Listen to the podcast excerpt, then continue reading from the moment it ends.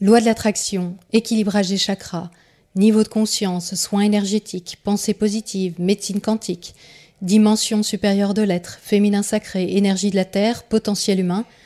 Vous avez sans doute déjà entendu parler de ces idées et pratiques, mais saviez-vous qu'elles sont toutes liées à un même courant de pensée, l'ésotérisme New Age? Avec Chronique de la spiritualité contemporaine, je vous propose d'explorer chaque semaine de cet été une notion souvent citée, voire louée, mais qui mérite explication. Le marché du bien-être et de l'accomplissement de soi draine aujourd'hui des milliards d'euros à échelle planétaire.